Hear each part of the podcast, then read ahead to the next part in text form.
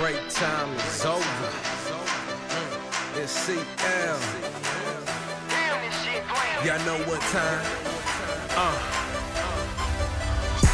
Them other guys ain't got no style. We know what's up before we go down. This is the rundown. This is the rundown. If you ain't know the deal, I bet you know now. This is the fans' voice. You hear them vocab. This what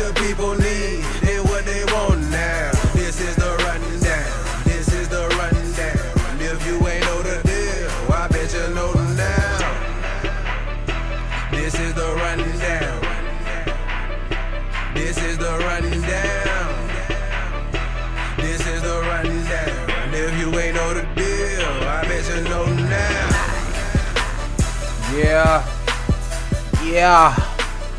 Yeah. What's happening? What up, though? What's going down, people? People, listen, homie, homie. CL. And I'm back live on a Rundown Sports. Gotta know that. And I'd like to thank y'all for joining me, however you join me. Uh, just want to go ahead and uh, finish up my chat with Sekou Smith from NBA.com's Hang Time blog and podcast. Um, he was very, very generous with his time, so I did go ahead bust the podcast up in two parts, so y'all wouldn't have to try to sift through the whole thing in one sitting. It's cool. I know how y'all eat, so uh, I'm gonna give you the right portions. Gotta know that. So uh, not gonna hold it up anymore. If you heard part one, you know we were talking about Hawks and uh, a lot of other things going on in the A. So uh, without further ado, here's part two. Okay, well since we're talking about uh, Atlanta sports fans, you know a very notable one yourself, um, your co-host on the podcast, Lang Whitaker. Um, is he uh, more of a homer than he comes off? Because I know Uh, he tries to play a neutral, you know, when he can, but Uh, no, I don't think Lang is a homer so much as man. Lang has never, sh- high, you know, shied away from the fact that he's a diehard Hawks fan and he's a diehard fan of all things Atlanta and Georgia. I mean, this is where he's from. Is you know, he's born and raised here, went to the University of Georgia. Um, and as far as I know, other than his 15 years in New York, he's only lived in two places, here and there. So I'm not mad at him. You know, and I think if I'd have had teams in my hometown that I could root for like that, who knows? Maybe I would have that kind of connection to those teams as well, man. But I don't think that's a bad thing, for, you know, for people to have strings, you know, attached to them like that. I, I think that gives you some grounding that a lot of other guys don't have, man. Lang's adolescence was shaped by his sports teams he grew up rooting for, just like mine. You know, anybody that really knows me will tell you that come Saturdays, University of Michigan is on, you know, and you got to get out the room. You can't stay in the room with me because I, I'm passionate about it to the point where it borders on silliness, you know. And I think that's that's a good never let go of that wistfulness, you know, and and that cosmic connection to your hometown and your teams. Right. Right. All right. Well, I know I'm, I'm putting together some type of like Atlanta sports documentary at some point, and I would love to get Lang's input um, because, like you said, people have this perception, you know, of what it's like, and I feel like it, it is kind of contrary to belief, you know, because you can find a Falcon fan all year round. Um, now, when you're talking uh, college football, now that's on another level. Uh, but definitely, you know, Hawks, Braves, um, Falcons, you know, they're they're well represented all the time, um, and it's just, I guess, because it's not a traditional power, people don't ever really, you know, look at you know Atlanta as having that rich culture or championship culture that a lot of these, you know, New York, Boston, LA's have. Yeah, they don't. I mean, Atlanta hasn't had some of these teams long to have that, and that's just the way it is. That's just reality, man. You know, you, the Braves created a following with a decade and a half of just tremendous success, going winning divisions year after year. Um, they only won one World Series title, and I say only as if everybody owns, you know, multiple numbers of championships, which is just not the case. You know, uh, but you it's you build you build a following and you make fans by being successful. I would tell you that the NFL has a different modeling. in that football is such a popular sport, and this, you know, where can you go that's not quote unquote football country? Uh, so they have a built-in system where you can create fans out of nothing, you know, basically out of thin air.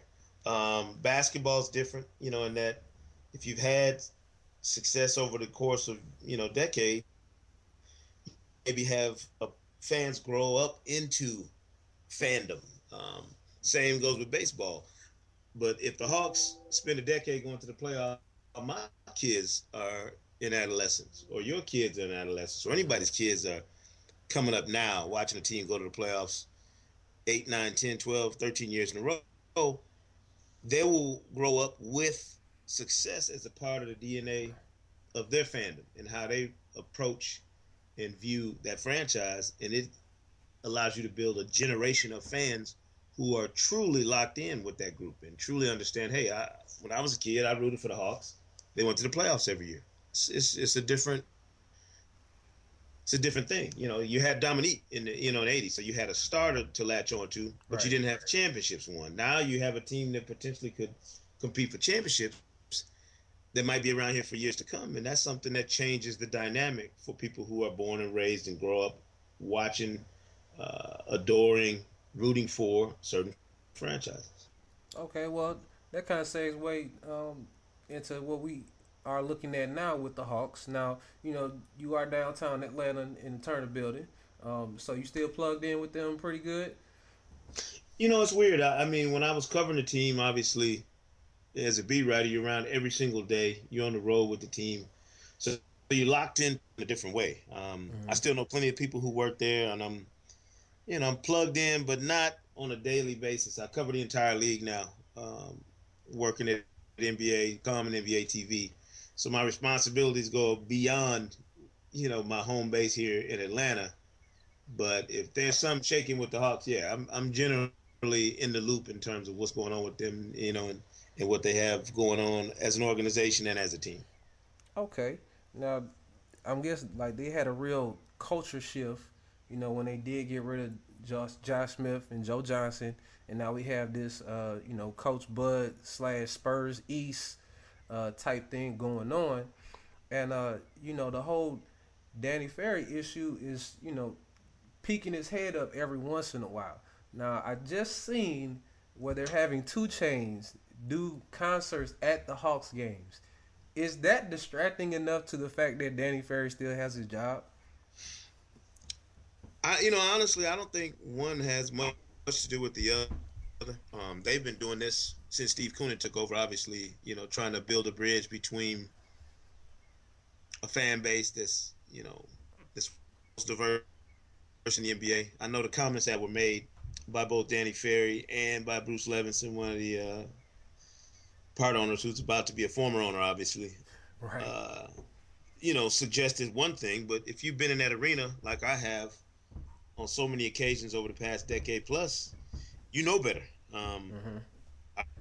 I, have been in every arena in the league, and um, trust me when I tell you, there isn't a more diverse fan base than you know that you can find anywhere. It's not just black and white people that go to Hawks games. It's everything. It's the melting pot of Atlanta that I see that you probably see living here that people outside of Atlanta don't appreciate. Every, I mean, I've heard it over the years. You know, Atlanta's a great place for black people. Oh, black people love Atlanta. Well, I never heard. I haven't met too many people of any uh, race, shade, color, whatever that don't like living here. Yes, that's true. I mean, it's a great city for for a lot of people, not just for black people. It's a great city to raise a family in, and I don't care who you are, what color you are, and what ethnicity you are. Um, so I've seen uh, a different group of fans come through the building at Phillips Arena over the past decade plus than than a lot of other people see from a distance, and and that that's what I'm always pushing back on is that you know 2 Chainz coming and performing at the games is not just for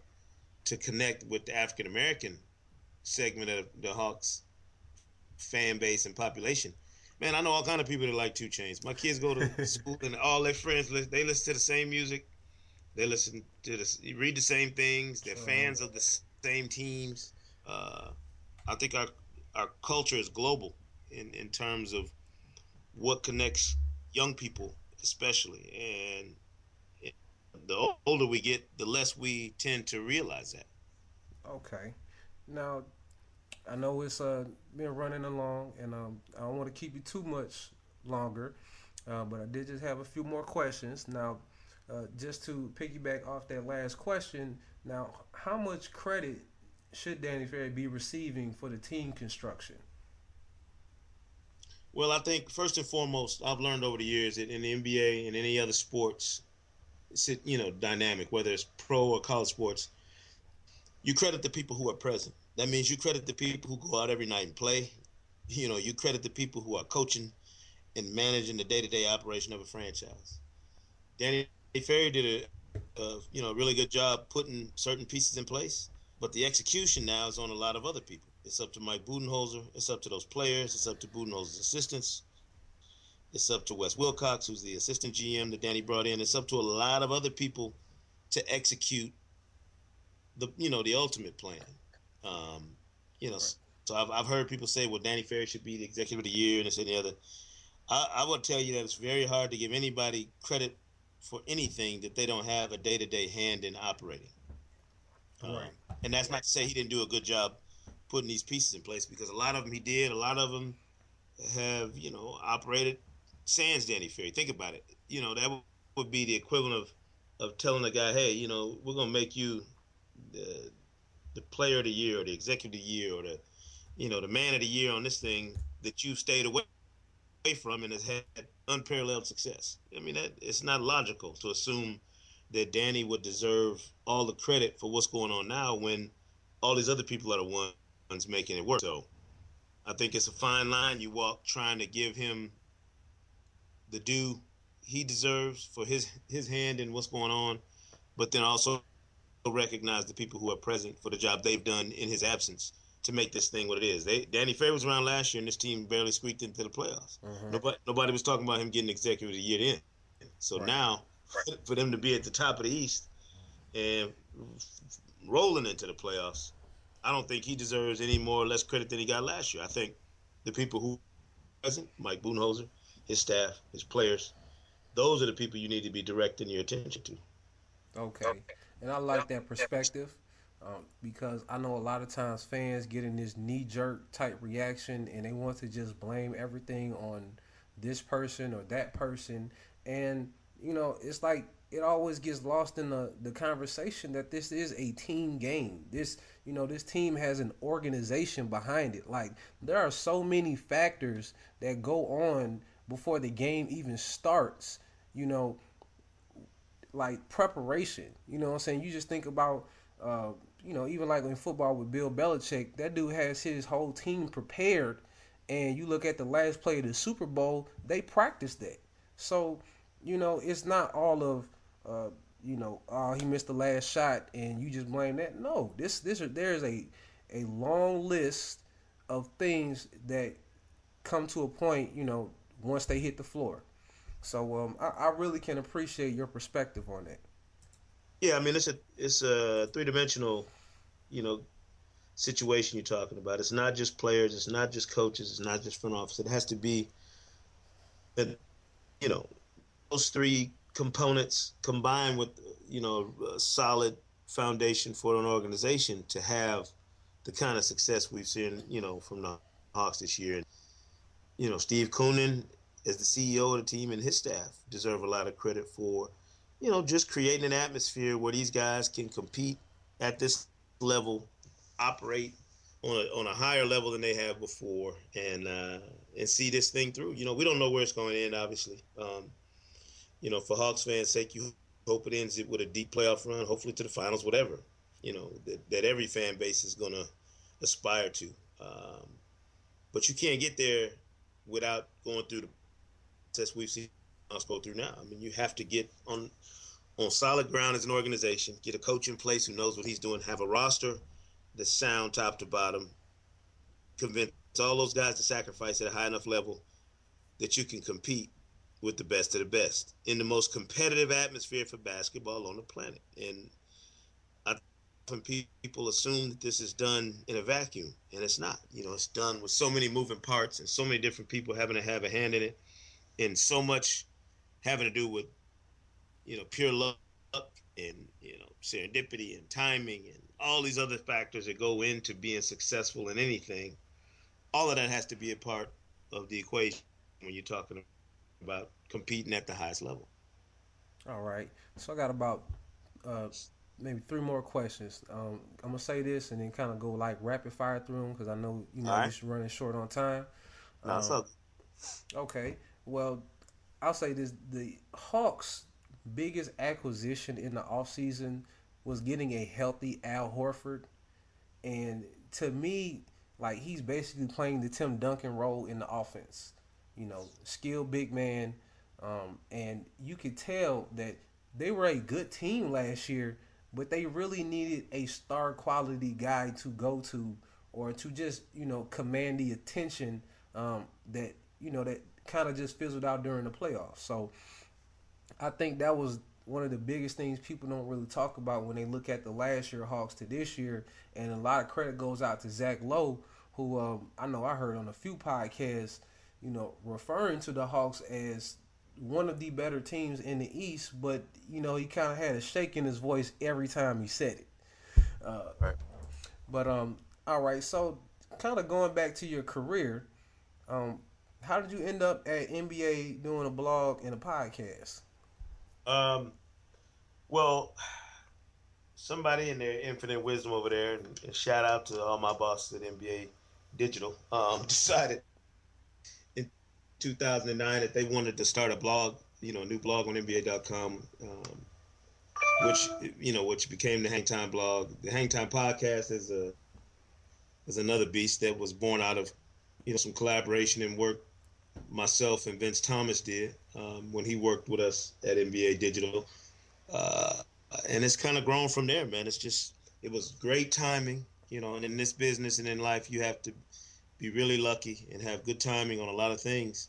Um, when NBA Digital shifted from, from New Jersey to Atlanta, I just happened to be here, and you know, and, and things aligned and allowed me to come over there and, and work for NBA Digital. Without, you know, you get a chance to change course your career, go from traditional newspaper background to a digital uh, situation, and without having to move, basically. So it, it worked out great for me and my family.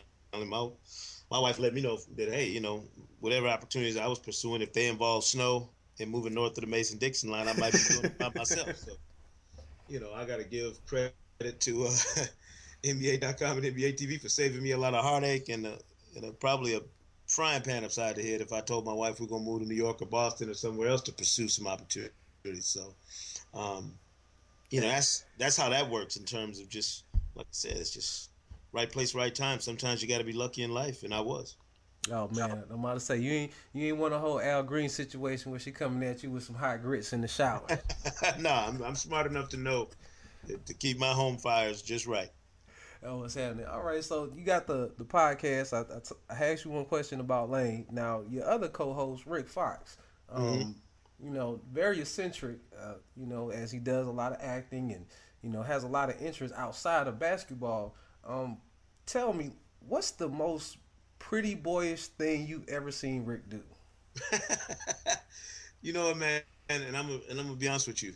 His his pretty boy thing is way overrated, man. Really? Rick, Rick is one of the hardest working, most down to earth dudes I've ever dealt with, and I've dealt with a lot of them in this business. And that's not who he is, man. It, now, if you see him, you you you assuming you're judging him based on his looks, which are world class. I I'm I'm not a hater, man. I've walked down streets with plenty of famous people before. I've never seen a dude walk around and get the kind of adulation. it's it's, it has nothing to do with sports or basketball. I've seen women flip out just because it's they seen him in a movie or on a TV show. Mm. Um, my own wife had to admit to me in New York when we were up there for All Star. We are sitting in the back of a car and he was getting out of a uh, another car at our hotel, and he was going in the hotel. We were getting ready to leave, and we drove off, and she's like, "Wow, he really is just a good-looking man." And it's like, no, you know, you don't have to remind me. you know, we, we hear about it, Lang and I hear about it all the time. So, but that, you know, he doesn't allow that to be a defining, you know, factor of who he is. Man, he's a hard-working cat who who knows his craft, whether it's being an analyst, you know, uh, on NBA TV or on the podcast, or is acting in one of his many, you know, uh, film and television ventures, man. And that's what makes him successful. It's what makes him the kind of guy that people want to continue to work with. Is that, you know, a lot of times you assume somebody is one way from a distance, or when you don't know them well, and then when you get to know them, you re- realize this person is successful because they work their tail off and because they believe in doing things a certain way. And he's a champion in, in basketball and in his life because he's put in the work to be that. Okay, and uh, shout out to uh, Wendy Raquel Robinson, aka Tasha Mack, for um, holding your boy down on the game. Uh, yeah, I thought that was some pretty good work he did. Um, you know, just as a uh, extended look into his talent, you know, because usually he's, you know, in a movie for a few scenes, and you know that's about it. So uh, go ahead, give him my kudos that uh, did a good job on the game right there. I'll let him know, man. I mean, and listen, I'm, I'll be the first to tell you and Rick, I don't watch a lot of the things he's been on in terms of I'm not, I've never watched the game regular. I'm not a regular watcher of that series, but I've heard from enough people you know, male and female, that hey, they thought he did a fantastic job. My sisters all think he's, you know, great on that and other things, and I'm like, if y'all say so, you know, um, I, you know, he's got some projects coming up that are even more hilarious to me, like being the vice president in Sharknado Three. And I heard that all kind of hilarious stuff. That to me, man, it, you want to see anybody and whatever they do, max their, you know, max out and just hit hit you know hit the ceiling and crash through it and whatever they do, man. And, and like I said, Rick, is, uh, my appreciation for his work as a professional and everything he does has grown exponentially. Having worked with him the past few years, just, he's just a he's a hell of a dude, man. And and I hope people recognize that it, it's not easy to to dabble in as many things as he does and do it as well as he does without putting in some serious work. All right. So uh, just to wrap it up, just real quick, uh, be generic. Uh, who you got for MVP this year? man, I'm telling you, my, my MVP vote, you know, it rotates on, on a daily basis with all these outlandish performances guys are putting up down here this last, you know, stretch of the season. But I have a hard time seeing how you could, you know, sidetrack Stephen Curry and all that he's done this year as not only a superstar player, but a floor leader and catalyst for the Golden State Warriors. Um, it's hard to see how somebody is having an impactful more MVP like season than what he's having. There are other guys who have, to me, are in that same stratosphere. You know, James Harden, obviously, LeBron James, huge MVP. is playing some of the best we've seen anyone play, but it's a long stretch um, in recent seasons. Steph Curry, man, he's been he's been for the you know what has basically been the best team in the league, if not the best, the, the, right there with Atlanta as the best for the bulk of the season and uh, and I think if he finishes season the way he's played all along, he has a very good chance of winning MVP. All right. Well, um, I'm just wishing his ankles well. I know he has a contract with Under Armour, um, so I'm hoping them shoes work out for him. Um, since March Madness is tipping off today, um, who is your NBA Final Four and who you got winning the chip? Well, my, my Final Four, I would love to see conference finals on each side. I would love to see a clash of styles. You know, styles to me always make good fights in the NBA. Yes, sir. Um, Shout would, out Manny Pacquiao and uh, Floyd Mayweather. Can't wait for that one. Yeah, me, the Floyd is from my hometown, so you know I'm going with with Money Mayweather at at all times Gotta know in that. that situation. But uh, I would love to see a Cleveland Atlanta Eastern Conference Finals. I think just the style and the back and forth, it would be that Spurs style going at LeBron's new team and see if he can solve ways that he couldn't San Antonio last year in the finals. Um, and then in the West, I think you know you want to be the new school team and upstart and, and win that championship. If you Golden State, that means you got to go through mm. the team that that owns that that crown, and that's San Antonio. So it would be nice to see a Final Four with those four t- teams.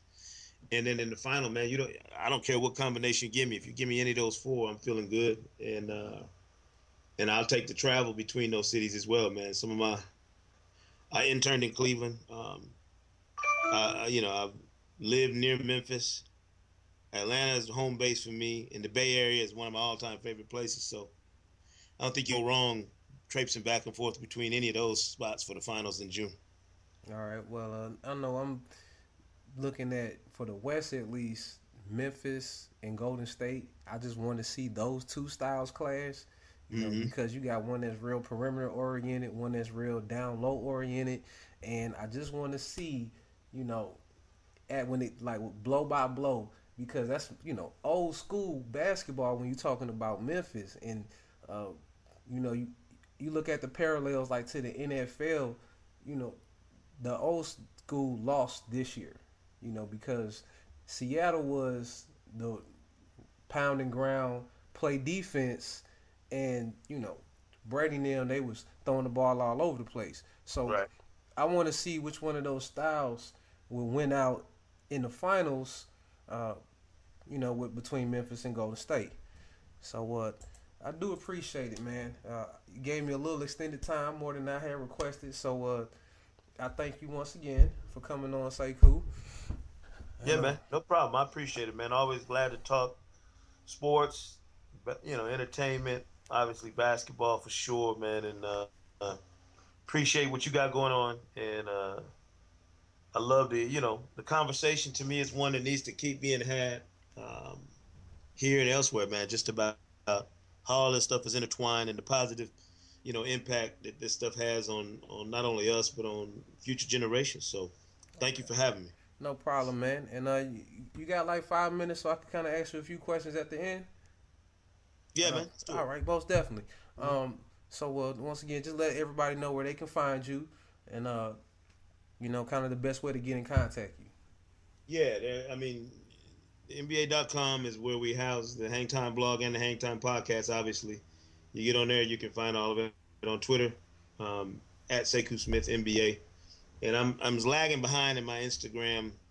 Uh, Don't feel bad. Activity. It's one of them things like where I'm just now getting up to speed on Facebook and Twitter. Now you got to tell me, you know, now I got to take night class to get up to speed on Instagram. three thousand on Instagram. Shout out to Andre three thousand of OutKast, stealing his thunder a little bit there. But um, you can find me at all those places, man. You can find my work and and our work from NBA Digital, from NBA.com, the Hangtime Podcast, and everybody all those places.